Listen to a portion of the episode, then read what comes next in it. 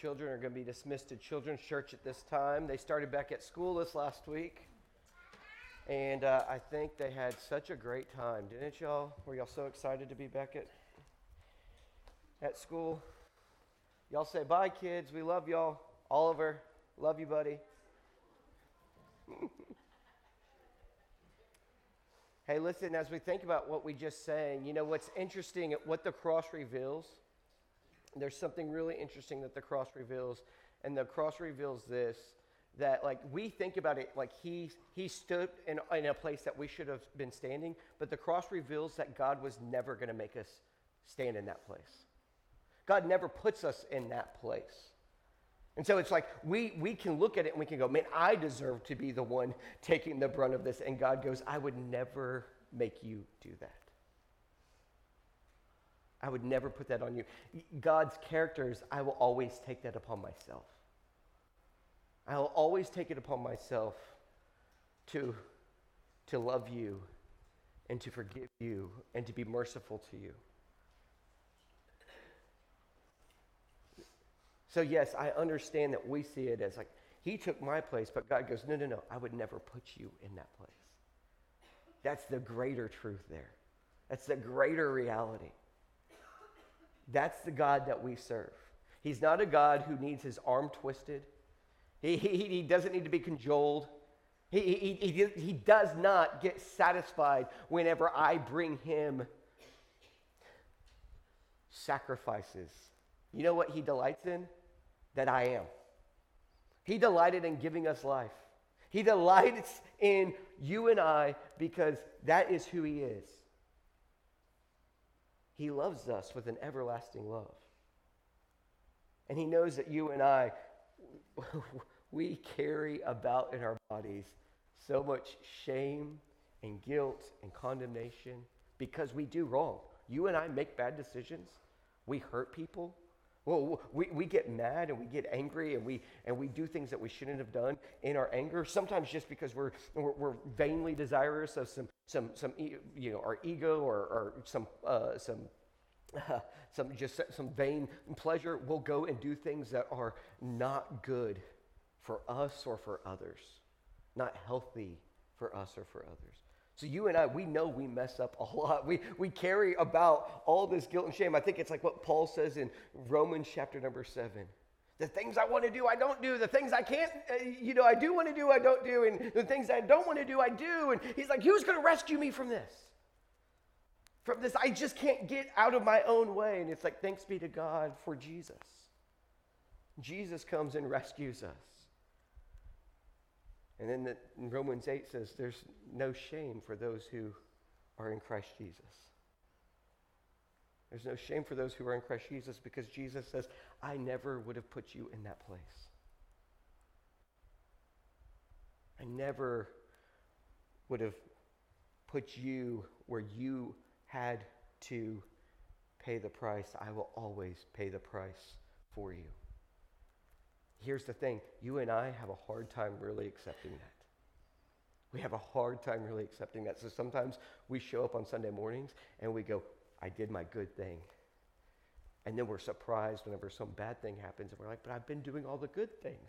And Jesus is like, that's not how this operates. that's not how this operates. Anyways, I just thought about that as we were singing the song, and, and it, it's going to come up in our message actually today uh, when we look in Isaiah 43, because we will be doing that. But, but before we do, let's just bow our heads and our hearts and let's just go to the God and, and maybe just, just, just say, God, thank you for never putting me in that place.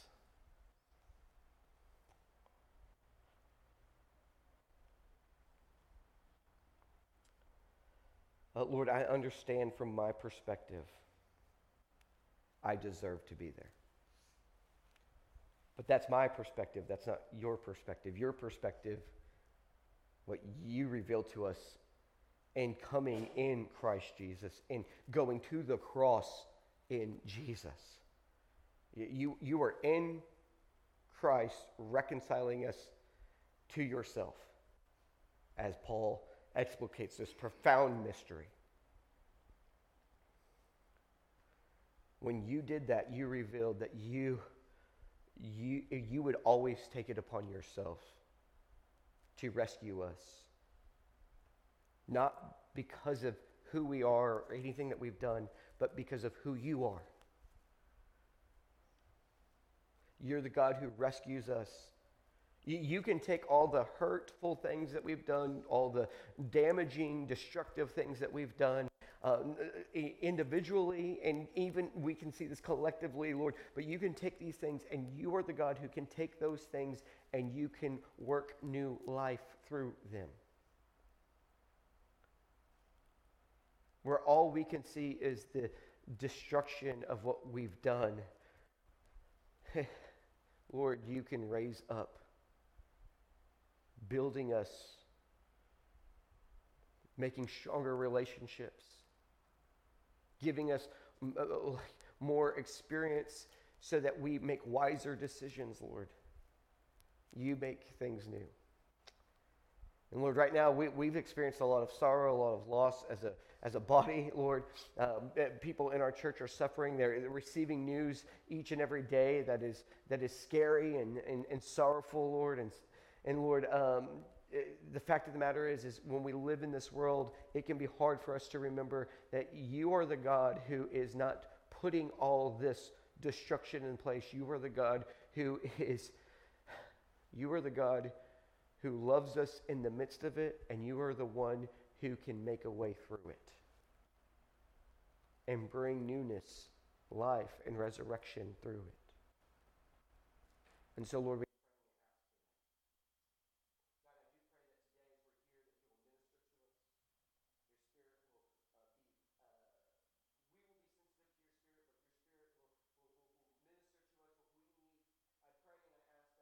just as we are gathered here today, that that uh, not only will we receive what we need from you, but like Lord, as Sam said in his text, we will be anxious to apply it to our lives, Lord.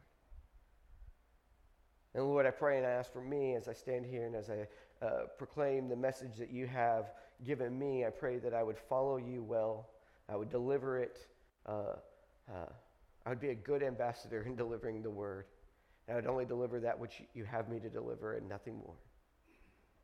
Uh, God, I pray and I ask that you would just, uh, you would be exalted in this message, but as a result of this message, we will go out and you will be exalted in our lives, Lord.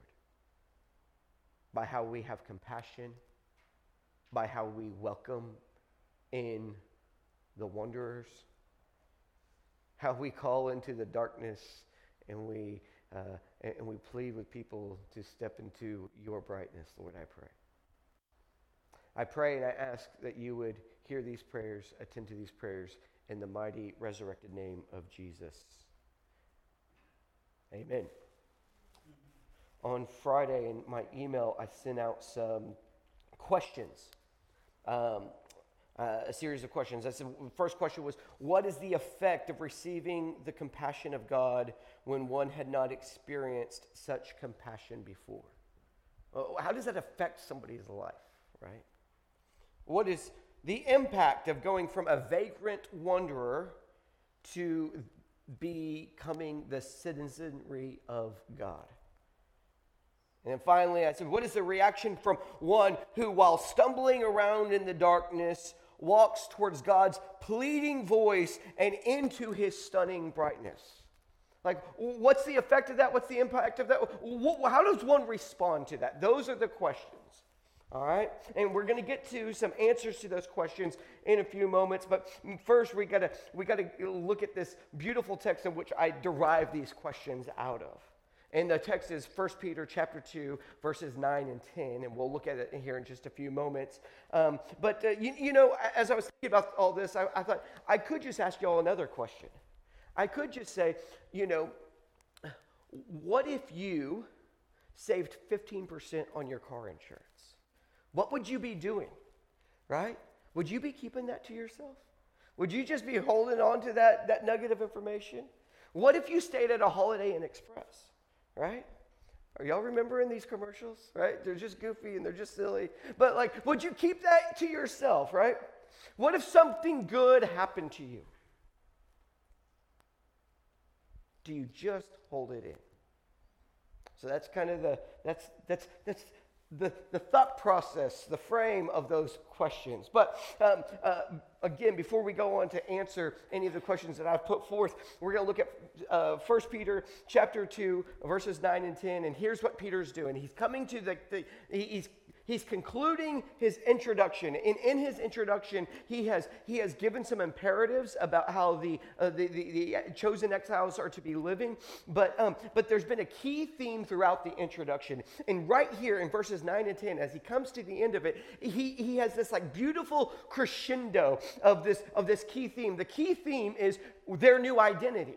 Their new identity because they've been given new birth in, through their faith in Christ. Their new identity because they were reborn by the word, right? Their new identity as chosen exiles, like as these people who are who are socially in their context and spiritually in this world, they are just they are living uh, as strangers in a new land, right? And so he he wants to keep coming back to this theme of you have a new identity. You are newly identified, and he started out at the beginning saying you are new newly identified as chosen exiles. We said chosen, it's not chosen uh, instead of others, it's chosen for the sake of others right? For the sake of this world. And then, and then exiles, meaning that they were socially exiled into uh, uh, Upper Asian um, Minor in the mid uh, first century uh, AD or CE, however you want to say it. And then um, they were spiritually because they are they, they, they aren't going to be uh, practicing their old pagan religions or they're not going to be going away going the way of the culture with with all the uh, idolatry and they are going to uniquely worship uh, this uh, the, the, this God uh, of, of, Israel who has been revealed in Jesus Christ. Who, they are going to uh, exalt Jesus as Lord and as Messiah. Um, these people are going to step away from the, the flow of culture and they're going to identify themselves uniquely. Spiritually, they are exiles. He starts out saying, You are chosen exiles, but but in this passage, he comes back and, and, it's like this great crescendo of titles that we find that have these reverberations all the way back to the Babylonian exile and even further back before that to the great Exodus story.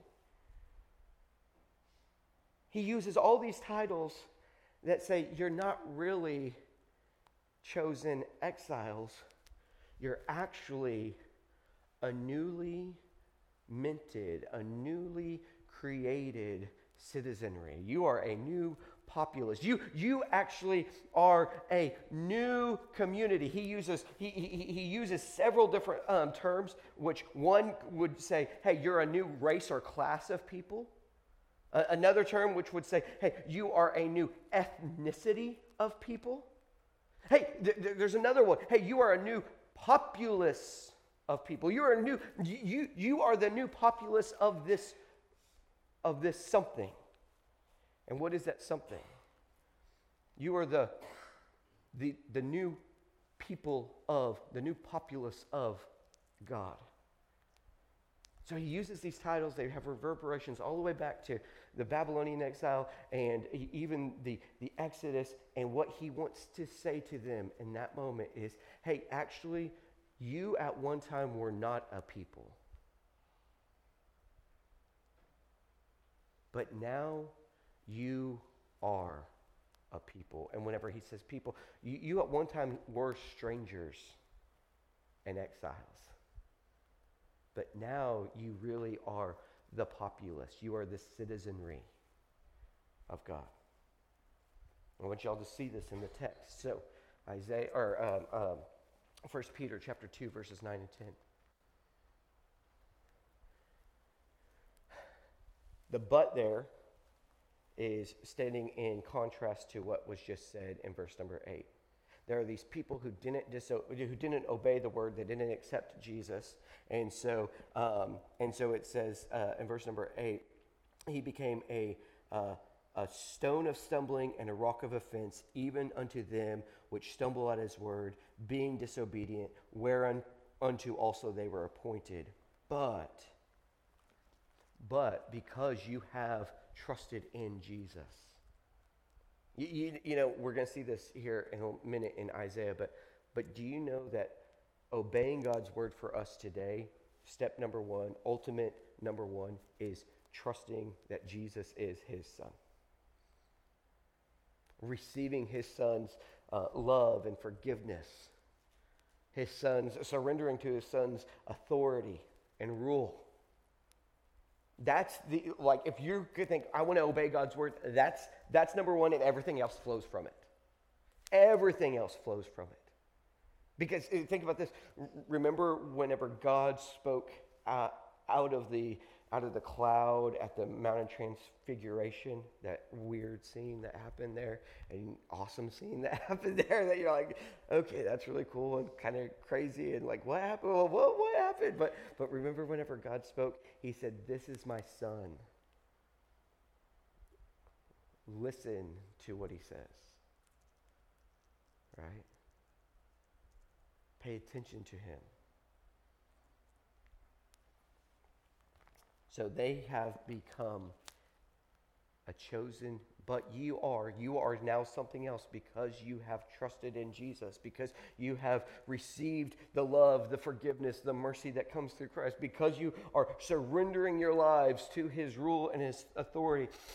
But you are a chosen generation.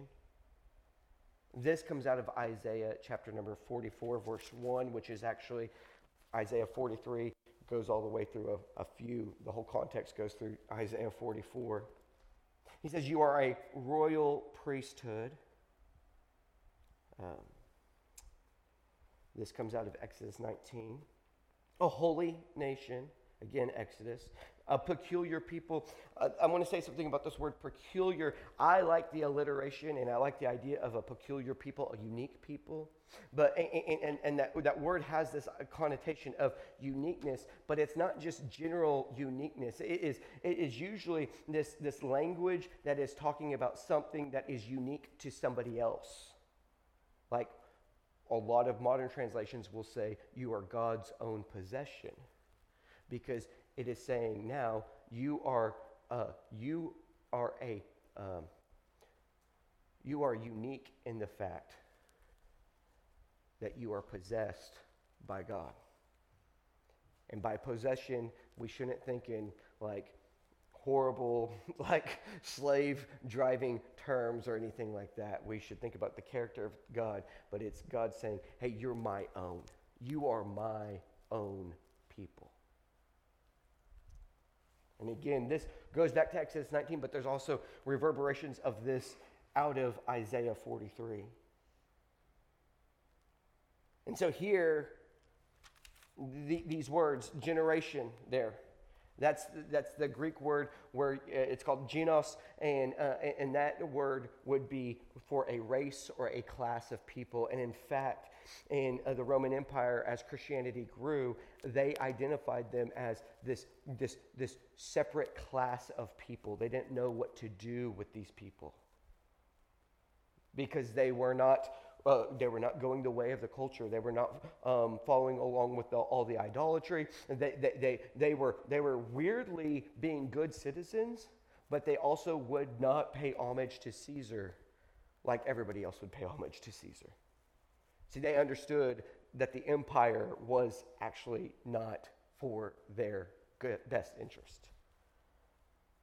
They actually understood that, you know, if we get the right Caesar in place, everything will be all right. They're like, we don't need the right Caesar. We have the King of Kings and the Lord of Lords who we surrender to. Um, the word uh, uh, priesthood, of course, we understand uh, priest, uh, priesthood, um, but what we should understand about this is, is these are people who are mediating on behalf of God to this world. So whenever we think about ourselves as, you know, uh, uh, in the Reformation, this, this, this uh, doctrine came out like the priesthood of all believers. And what we should understand is, is that gives us like some purpose to our identity. Hey, you're a new people. You, you, you aren't actually exiles. You actually have a citizenry, but your citizenry is not here. Your citizenry is the, citizenry of heaven, the citizenry of God, the kingdom of God, right? You are the populace of God's kingdom. But um, uh, when we think about being priests, that gives us a little bit of this understanding about the purpose of our identity as God's people. And, and what that is, is not we get together and we thumb our nose at the world just so that we can say we're better than other people, but we mediate God's love, His goodness, His character to this world and, and with the effect and, and, and, the, the, the hope that if we're doing this, people will come to know this God who is revealed in Jesus, whose spirit has been poured out over this world. That's the idea behind this, I, behind this terminology of priesthood, but it goes back to Exodus 19. And then, um, and then a holy nation, um, you know, again, he's talking about, uh, uh, you know, a, a, group of people, and I want to make sure that I have nation down right here. Um, nation, yes, the, the, he, the word translated nation is the Greek word ethnos. You're a new ethnicity is basically what he's saying. Right? You, you are collectively this. Now, let's just think about this in practical terms for a second. He is telling Jews and non Jews who have trusted Christ that you are a new people. Your Roman citizenship doesn't have anything to do with it. Your Jewish lineage doesn't have anything to do with it. This is what drives me absolutely bonkers how, how people through the years could claim Christ and yet get into things like anti Semitism. Don't understand it. Do not understand how you could have anti Semitic, um, uh, like whole movements of anti Semitism raise up in the church, blaming Jews for killing Jesus and standing by it whenever God says, What I'm trying to do is make a new people out of every last one of you. I'm not trying to have America and Russia and Ukraine. I'm trying to bring a whole group of people together. It blows my mind, it confounds me that we've ever said, hey, those people are not actually people because of the color of their skin, and we can have the right to own them. It blows my mind whenever they're reading the text, and they claim to be reading the text. Until, it just blows my mind until I can see it in myself. And what I know is that I look at people, and it doesn't have to be because of the color of their skin or because of their, uh, their, their uh, because of their, uh, you know, um, political ideology or, or, or, or because, you know, they're from another country. I can look at people and I can judge them unworthy of my time, of my energy, and my resources based on a number of factors. I, I was actually in a situation recently where I was around people who just don't have my same values at all. One of them in particular, I know, has been very abusive to women and to his children. And in that moment, being with that person, I was like, I don't want a thing to do with you. And we could justify that. You and I could all justify that. But the Spirit of God says, that's interesting. You tell your people every day that if they run into somebody who has different values than them, every Sunday you get up there and you preach this. How do you love people who are very different from you? You, you know what I should look at him? Uh, that, that disgusts me that he does that, but also here's what I should understand he's broken he's not whole. Am I any better than the Pharisees pushing him at arm's length because he's broken? And I would never do that. Well, I hope I never do that.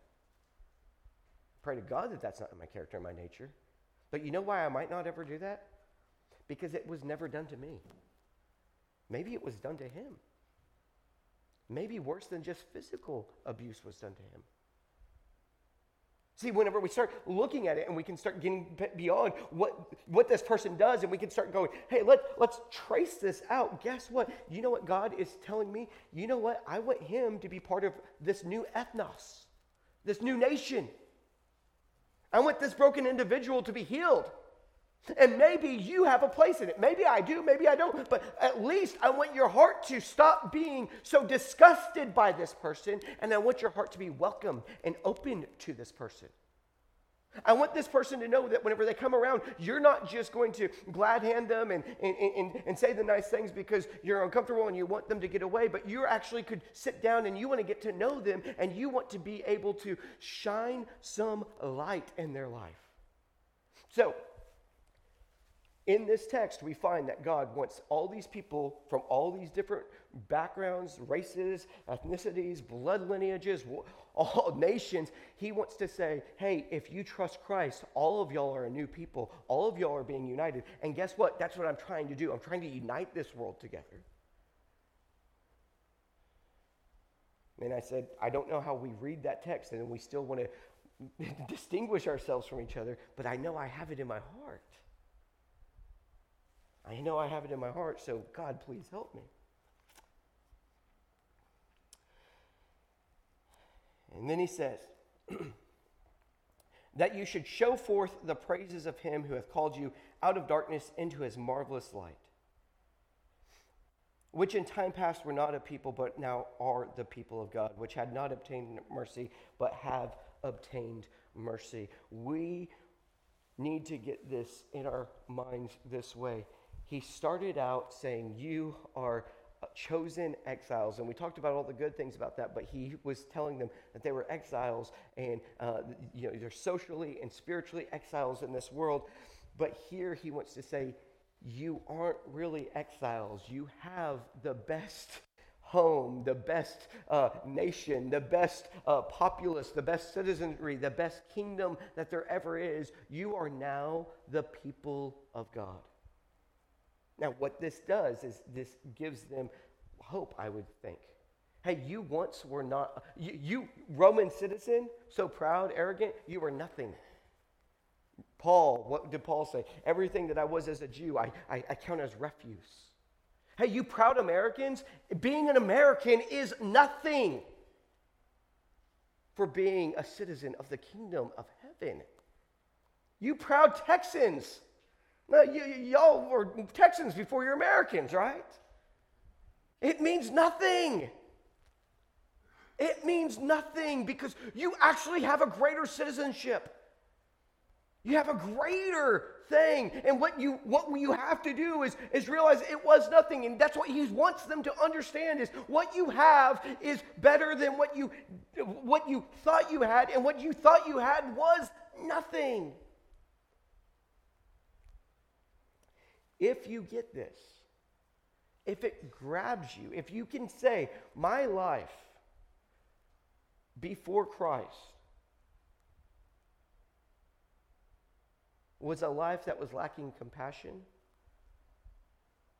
it was a life that was lacking place, belonging. Those are the two things that this text talks about. But in Christ, what I have received I've received compassion. And I've received a place. I've received a people. I've received a country.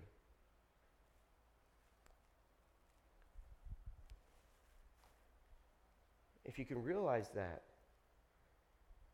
that would make you happy, don't you think? Make you overwhelmed a little bit.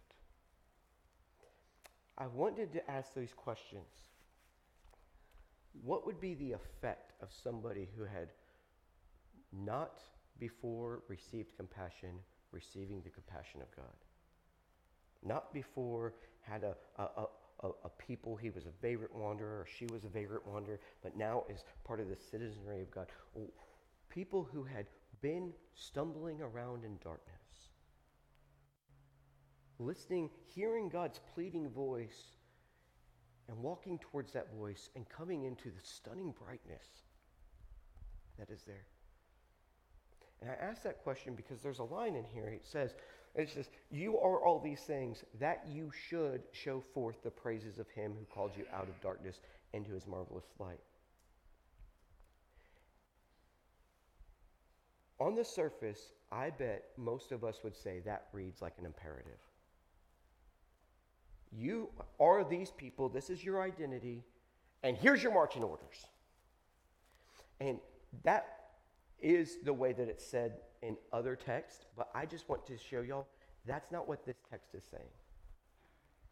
This text is saying you are this, and if you realize this, guess what will be the effect or the impact or the response to this? Once you, once you understand that you were at one time not a people, but you are now a people, there is no way that you are going to keep your mouth shut. There's no way that your life is not going to be transformed. There's no way it, it, that you should, it's not, you should be doing this. It is, hey, listen, this is going to happen, and then this is going to happen. It's going to be the net result of you being a chosen generation, a royal priesthood, a holy nation, God's very own people. When we realize that you're God's very own people. And he comes back and he says, when you realize that you have this now and before you didn't, you did not have this before. Then the impact of that will be that you will show forth, you will proclaim. It says praises. And the word could actually be translated, it's actually more, most often translated as virtue. So it's the virtues of God, and then they made like a logical step and they said, oh, the things that are praiseworthy of God. So the, the good things about God. But when we hear show forth his praises, I bet most of y'all imagine what we were doing a few minutes ago. Dun, dun, dun, dun, ah, ah, ah. But that's not what P- Peter has in mind here. What Peter has in mind here is this Peter has in mind that if you realize that you are the chosen generation, the royal priesthood, the holy nation, the God's very own people, then you will proclaim the good character of God.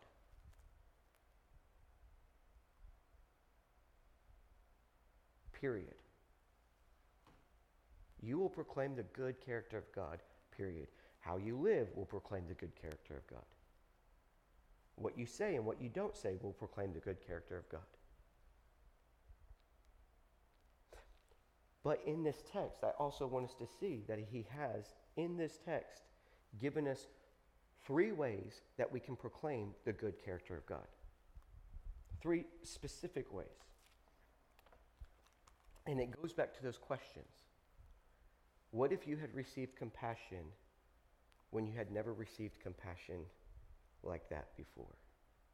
So, one way that you can proclaim God's good character is by showing compassion on others. One way that I can proclaim God's good character is not by making sure that I look so different from that guy and make everybody know that I'm not identified with that guy who I know has been abusive. But one way that I can show God's good character is if I have compassion on him.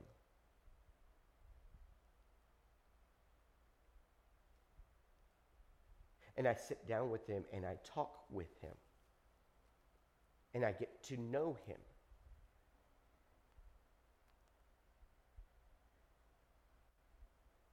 And through my life and through the lives of others, he is, he is healed of his brokenness. And he goes about and he seeks to heal others from the brokenness that he's caused. So, how do we show forth, how do we proclaim the good character of God? We have the good character of God. And the good character of God is that he had compassion on us. Right? He was bruised for our sins. That's compassion. That's not God uh, exacting a transaction. Well, they did sin here, and well, that, that's, that's 35 cents. They sent it. A lot of us think God is transactional like this, and that what happened on the cross was this great transaction. But what happened on the cross was God saying, Look, I never had the books. You made the books, I'm telling you, I never carried the books. You don't get that, so let me reveal to you that I will take it all upon me. At the end of the day, every wrong that has been done in human history, God will bear and has borne. Not because, well, I had to exact a transaction, but because it is who he is. And because of who he is, he looks on us with compassion. And he says, You know, I know you hurt people, but you know what? Hurt people hurt people.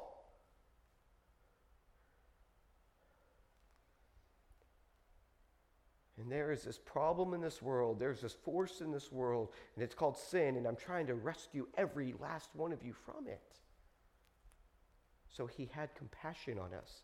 He wasn't exacting a transaction, he wasn't trying to reconcile the old account book. That's a broken, bum way of looking at this beautiful good news of the gospel. There was no there was no account that needed to be settled. He wanted to reveal that to us. I don't need, I, I settle the accounts in and of myself. I bear your sin. It was revealed in Jesus, but that's what God does. That's who He is, it's His character. And you and I can reveal that character when we don't carry around an account book about all the wrongs that have been done to us, about all the ways that we've been hurt. We don't carry around an account book about uh, all the ways that this person is, is broken and they, and they don't deserve to be in this place. But when we put down the account book and we just have compassion on them and we just sit down with them and we go, okay, I want to know your story. Tell me a little bit about yourself. And yeah, you know what? you you might have to sacrifice some things because those people, you, you might not actually enjoy hanging out with them. But what does Jesus say? Hey, I really like that you got together with your friends the other night and you had a good time because y'all all love each other so well. Or would he say, hey, it was really cool whenever you sat down with somebody who has a totally hard personality to deal with and you loved them anyways? Second thing is, we can welcome in the wandering vagrants and bring them into the citizenry. We have compassion on people. We welcome people. We welcome people who are not part of the citizenship yet. What is this world trying to do? At every turn, they try to identify who's in their tribe and who's not in their tribe. And I don't care if you are sixth grade kids and you're wearing vans and you're the skaters and, and, and, and, you're wearing Nikes and you're wearing, you know, athletic clothes and you're the jocks. I don't care if you get back to those things. At our core, we are always trying to identify who belongs with me and who doesn't belong with me, or where do I belong and where don't I belong. And God has always been trying to tell us, I want every last one of y'all to belong together. And so he welcomes us in, us who were strangers and wanderers, who were vagrants. He welcomes us in and he makes us part of his citizenry, his populace. And the last thing is this is that we plead with people in the dark. Now, I didn't say call out to people, I didn't say call down to people. I said plead with people. See, the, the, the Greek word there, it, it, it, can mean it, it, can mean call out, but it can also, it's kaleo. It has a wide range of meanings, but, but, but, but part of it is how you take the, the, the, the, the, the connotation. How do you think God spoke to, speaks to us? What's the good character of God? The good character of God is revealed in the story of Elijah. He comes to us in that still small voice so often. Not, not, not angry and vile and mean spirited. Not how dare you, you stupid idiot. Not condescending. If God's voice is condescending to you, you need to put that condescending voice to bed. And you need to raise up the voice of God that is kind and encouraging that loves you. That would say, Oh, you dear knucklehead. what are you doing? Come here. Let's sit down. Let's talk. Let's have a conversation about what's going on in your head and your heart. Isn't that what he did to, with Elijah? Hey, hey, Elijah, why are you sitting underneath the juniper tree? Tell me about it, son.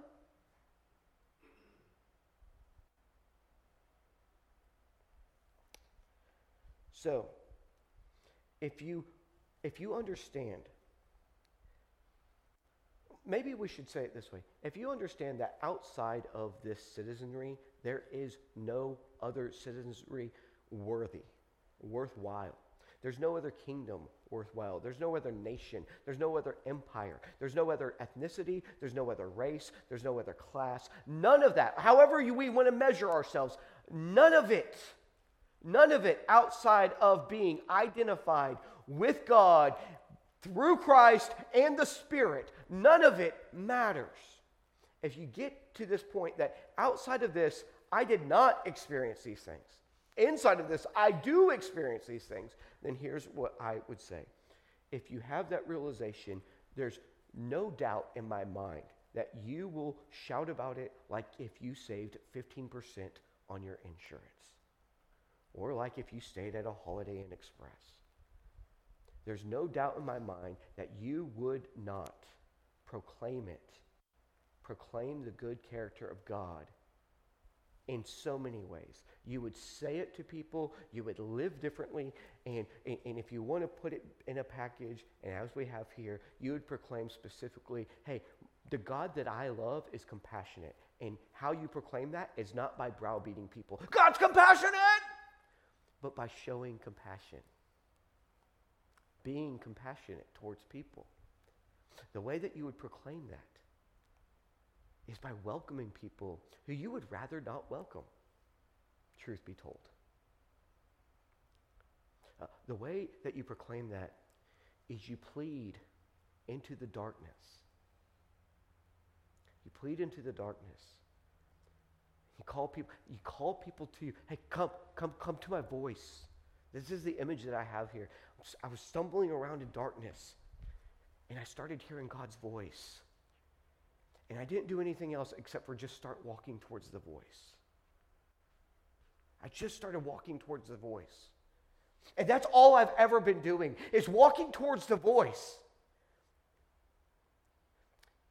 And as I get closer to the voice, the, the, the light, it's bright. And, and because I've been in darkness, it's, it's a little hard sometimes. But that's all we are to be doing is to plead with people in the darkness.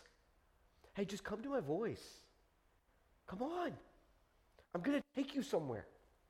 I'm going to get you out of this darkness. And, and it's going to be this stunning, magnificent, marvelous brightness. It's going to be the light of a new day.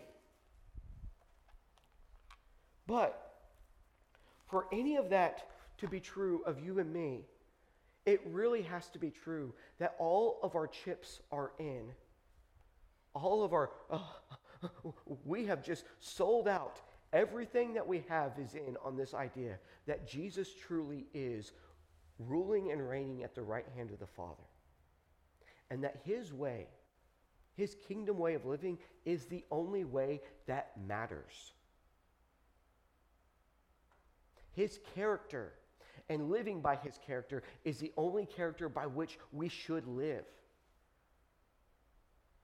And that's the question that I'm going to leave you with. Are you all in? Because this is what Peter is saying here. Listen, I said you were chosen exiles. Listen, scrap that. You know what? You're actually a new people, a whole new nation. Imagine yourselves, a whole new nation. And if you are really bought in on this idea that what you had before was nothing, then here's what will happen. You will go forth and you will proclaim God's good character. He will begin to explicate what that looks like. But here he is, he crescendos up to this moment, reverberates back to Isaiah 43, Exodus 19, and he says, Listen, you will go forth and proclaim if this is what you're all in on. And so, my brothers and my sisters, the question is are you all in? Or are you hedging your bets? And with that, I say, Amen. Will you bow up with me? Lord, I love you, and I thank you for who you are. Uh, God, uh,